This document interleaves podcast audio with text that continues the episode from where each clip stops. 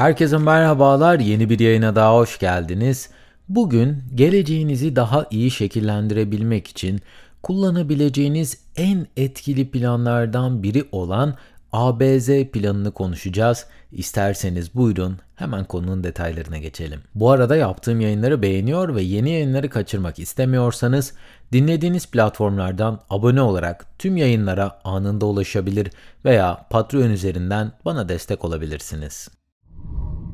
Çok yakın bir zaman önce harika bir kitabı okumaya başladım. LinkedIn'in kurucusu Reid Hoffman'ın yazdığı The Startup of You yani Türkçeleştirecek olursak senin girişimin Oldukça ilgimi çekti bu kitap ve henüz daha bitirmeden en çok hoşuma giden bölümlerden birini sizinle paylaşmak istedim. Reid Hoffman LinkedIn'i kurarken ve bu platformun gelişimine tanıklık ederken kariyerinde başarılı ve başarısız olan pek çok insanı birincil gözden e, takip edebilme, gözlemleme imkanına sahip olmuş. Aynı zamanda kendi çevresindeki kişilerin de başarılı bir kariyer yaratırken hepsinin izlediği ortak bir metodoloji olduğunu keşfetmiş. Bu metoda da ABZ planı ismini vermiş. Bu planın tam olarak ne olduğunu merak ediyorsanız gelin bu metodu daha yakından inceleyelim. Bilindiği üzere pek çok girişimci ihtiyaç duyduğu tüm bilgilere ve detaylara sahip olmadan belirli kararlar vermesi gerekir ve çok fazla bilmeyenin olduğu koşullarda açıkçası seçim yapmak çok zor bir şeydir. Deneyimli girişimciler doğru seçimleri yapabilmek için eyleme dayalı deneme yanılma yöntemi kullanırlar. Yani bir nevi çok ufak bir bahis oynayıp sonuçlarını analiz ederler. Pek çoğumuz kariyerimizde yükselmek için aslında benzer bir metodu izliyoruz. Pek çok bilinmezlik var iken bir karar verip harekete geçmemiz gerekiyor. Hiç kimse kariyerinde sürekli olarak aynı seviyede kalmak istemez tabii ki. Herkes sürekli olarak değişmek, öğrenmek ve büyümek ister. Reid Hoffman herkesin kendi kariyerinin bir girişimcisi olduğunu söylüyor ve ABZ planının içerisinde böyle küçük bahisler yapmanın, yanlış yaptıysanız da rotayı değiştirmenin gerektiğini ve her zaman da bir yedek planın bir köşede bulunması gerektiğini bu kitapta bizlerle paylaşmış. Peki ABZ harfleri tam olarak neyi ifade ediyor? Ee, ilk olarak plan A'ya bakalım isterseniz. Plan A şu anda kariyerinizde olduğunuz yerdir. Yani belirli koşullara sahipsenizdir, çalıştığınız alanı giderek daha iyi tanıyor, öğrenmeye ve gelişmeye devam ediyorsunuzdur.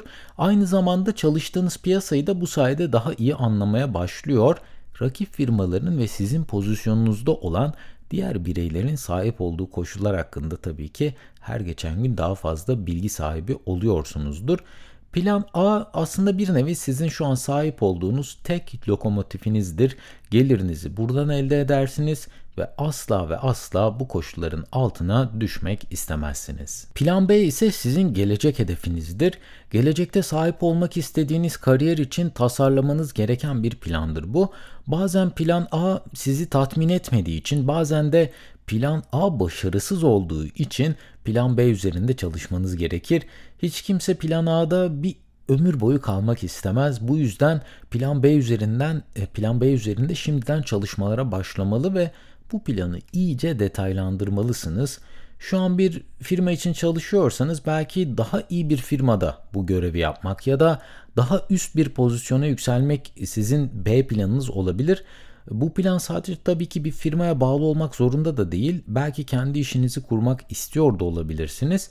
Plan B'yi çok detaylı planlarsanız bu sizin gelecekte olmak istediğiniz yere aslında her geçen gün daha da yaklaştırır. Çünkü o noktaya ulaşmak için neler yapmanız gerektiğini daha henüz plan A'da iken düşünmeye ve tasarlamaya başlarsınız. Gelelim plan Z'ye. Plan Z çoğu insanın karşılaşmak istemediği plandır aslında. Yani bu yüzden alfabenin son harfi olan Z harfini almıştır. Plan Z'ye gelmek için plan A'dan B'ye atlamış olursunuz fakat plan B'de bir şeyler ters giderse ve e, işler istemediğiniz şekilde belki de gelişirse plan Z sizin batan geminizdeki can botunuzdur. Tüm planlarınız suya düştüğünde sizi kurtaracak olan güvencedir. Yani kariyerinizde yükselmek için başka firmaya adım atmış olabilirsiniz ve bunun için de çok çalışmış da olabilirsiniz. Ancak o firmada iyi karşılanmayabilir veya beklentilerinizin altında bir firma ile karşı karşıya kalabilirsiniz. Kendi şirketinizi kurma fikri de belki kimi insan için kulağa böyle çok hoş geliyordur. Ee, ancak bu işi kurunca olaylar sizin istediğiniz gibi gelişmez ise bu tarz durumlarda Plan Z yardımınıza koşacak olan ilk kişidir. Plan ABZ'yi daha iyi örneklendirmek için ben kendi e, kullanmış olduğum şu an Plan ABZ'yi paylaşmak istiyorum. E, ben hayatımın pek çok kısmında birden fazla plan A, B, Z'yi uyguladım. Kariyerimin ilk başlarında benim plan A olarak gördüğüm elektrik mühendisi olarak çalışmaya başlayıp bu alanda yükselmekti benim plan A'm ve e, sağ mühendisi olarak giriş yaptığım firmada yavaş yavaş böyle işleri öğrenmeye başladım. E, kariyerin en başında olduğum için aslında ilk birkaç yıl plan B üzerinde yani çok fazla bir şey düşünmedim. Çok fazla bir plan yapmadım. Kendi kiramı kendim ödeyebilirsem benim için bu bir başarıydı o dönemlerde. Takip eden senelerde firmaya yeni bir proje geldiğinde şantiye şefi ve mühendisi olarak bir terfi aldım. Artık iş hakkında biraz daha bilgiye sahip oldum ve yavaş yavaş da o dönemler plan B'yi oluşturmaya da hazırdım. Şantiyede benim konumumda olan insanlarla konuşmaya, onların e, firmalarının onlara böyle ne gibi şartlar sunduğunu öğrenmeye başladım o dönemler. Bir yandan da İstanbul gibi inşaatın en önemli lokomotiflerinden biri olan bir yerde mühendislerin hangi firmalarda daha memnun olduklarını sorgulamaya ve tam olarak hangi şartların onlar için çok değerli olduğunu anlamaya çalıştım. Birkaç sene sonra çalıştığım firma artık benim de bazı beklentilerimin olduğunun farkındaydı. Yani ben bir atlama yapmaya hazırdım ancak tam o dönemlerde araba kredisi ödüyordum ve bu sıçramayı yapmaya pek hazır hale gelemedim bu ödeme yüzünden. Buna rağmen fırsatlara karşı kapımı tamamen kapatmadım. Sadece eğer yeni başlayacağım firmada bir şeyler ters giderse ya bunun beni çok zor bir duruma sokacağının farkındaydım. Bu esnada da daha iyi bir firma yani şans eseri benimle iletişime geçti. Bu firma tüm Türkiye'de tanınan ve yurt dışı projelerinde de boy gösteren köklü bir firmaydı ama beni denemek istediklerini ve bu yüzden verecekleri maaşın ilk 6 ay boyunca belirli bir miktarı geçmeyeceğini söylediler. 6 ay çok büyük de bir süre değildi. Yani kararımı neredeyse vermiştim ki Öğrenciyken aldığım KYK bursunun ödemesi kapıya dayandı. Bu ödemeleri bu maaş ile yapmam mümkün değildi ne yazık ki. Plan B'yi uzun süre bu yüzden hayata geçiremedim. Yılın sonunda artık plan A'da sıkıştığımı düşünürken dolar ile maaş teklif eden bir yabancı bir firma bana bir iş teklif etti.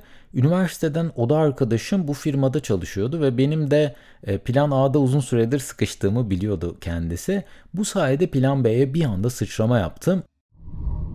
Orta Doğu'da bir yıl anlaşma ile çalışmaya başladım. Ben artık sahada değil yönetim ofisinde çalışıyordum ve maaşlar dolar ile ödendiği için bir anda gelirimi 3'e katladım ancak bunun da tabii ki bir bedeli vardı. Eğer Orta Doğu ülkelerinde çalışıyorsanız yani böyle kamp koşullarında yaşamak zorunda kalıyorsunuz.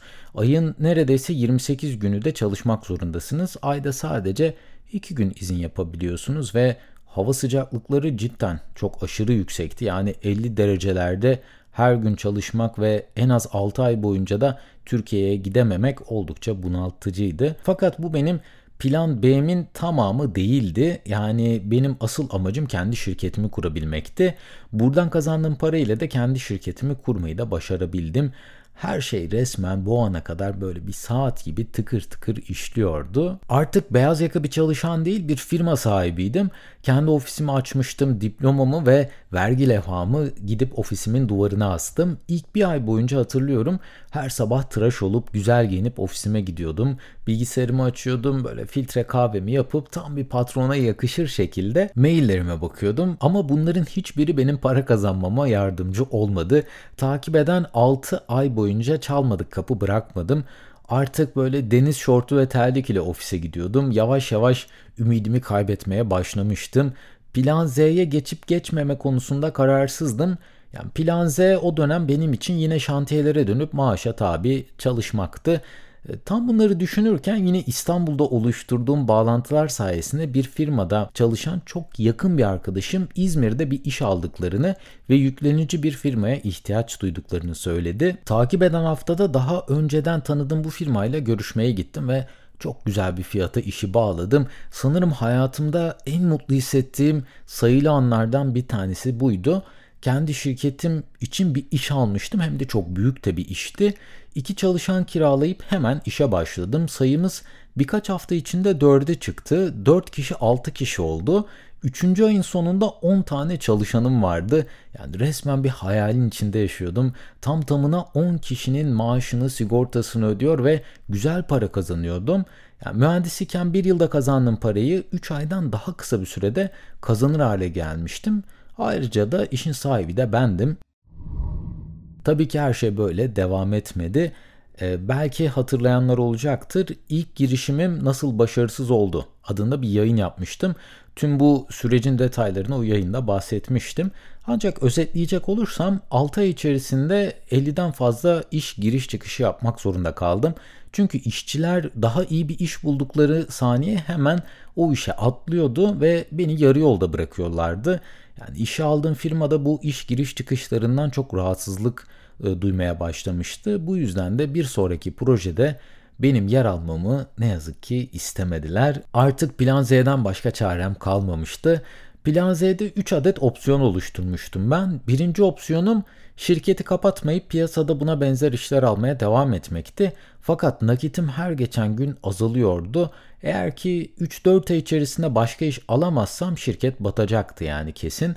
Ayrıca eleman çalıştırmak tahmin ettiğimden çok daha zor bir şeydi. İkinci opsiyonum ise beyaz yaka çalışan olmaya devam etmekti. Düzenli maaş almanın insana verdiği rahatı özlemiştim. Ancak kendi iş yerim ile bu işin sahiplerinin ne kadar fazla para kazandığını birebir tecrübeledim ve patronumun benim yani neredeyse 20 katımı kazanırken benim bir kuru maaşa boyun eğmem açıkçası istediğim en son şeydi. Son opsiyonum ise yıllardır aklımda olan yurt dışı kapısını çalmaktı. İş yeri kurmak ve bu zorlukların üstesinden gelmek beni çok yormuştu açıkçası. Üstelik bir yıl boyunca aralıksız olarak da Orta Doğu'da çalışıp hiç ara vermeden iş yeri kurmuş ve farklı streslerle yüzleşmek zorunda kalmıştım. Yani böyle birkaç aylığına yurt dışına gidip hem dinlenmek hem de hayat vizyonumu geliştirmek güzel olurdu diye düşünüyordum üçüncü opsiyonumda. Tüm bu opsiyonların içerisinden öncelikle üçüncü opsiyonu yani yurt dışını denemeye karar verdim. Ama firmayı da kapatmadım bu sürede. Eğer vize alamazsam kendi şirketimi son 4-5 ayda olsa ayakta tutmak için her şeyi yapacaktım. O da olmazsa en son seçenek olarak da beyaz yaka olmaya devam edecektim ve 2018 yılının başında Amerika'ya dil okulu için öğrenci vizesine başvuru yaptım. Şu an itibariyle de bu yayınları size Amerika'dan yapmaya devam ediyorum. Plan Z benim için farklı kapıları açmama ve kariyerime burada devam etmeme olanak tanıdı. Şimdileri ise kendimi plan A'da görüyorum. Plan A'ya geri dönmüş görüyorum. Çünkü yine bir firmada burada mühendislik yapmaya devam ediyorum. Plan B'de ise dinlemiş olduğunuz bu podcast'e yer veriyorum. Şu an için bu podcast'ten herhangi bir para kazanmıyorum. E, siz de fark etmişsinizdir. Zaten hiçbir reklam e, bu podcast'te şu anlık yok. Ancak bu işe zaman ayırmak beni mutlu ediyor hem de rahatlatıyor. Yani benim için bir nevi bir terapi diyebilirim. Tabii ki plan B'de tek hedeflediğim şey bu değil. Ayrıca kariyerimde daha iyi konumlara gelebilmek için yaptığım planlamalar bu plan B'nin içerisinde yer alıyor. Yani kendi alanımda gelişmeye, yeni şeyler öğrenmeye devam ediyorum. Fakat hayat bu ne zaman düşüp ne zaman kalkacağınız belli olmuyor.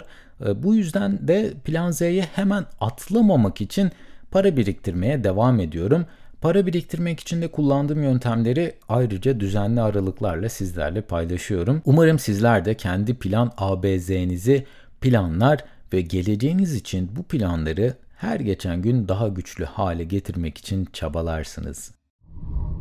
Bu bölümde geleceğimizi daha iyi planlayabilmek için Reid Hoffman'ın ortaya çıkardığı ABZ planını konuştuk. Umarım sizlere faydalı bilgiler sunabilmişimdir. Bu arada tüm yayının yazılı metnine ve yayında kullandığım kaynaklara açıklamalar bölümündeki link üzerinden ulaşabilirsiniz. En kısa sürede yeni yayınlarda görüşmek üzere. Kendinize çok iyi bakın. Hoşçakalın.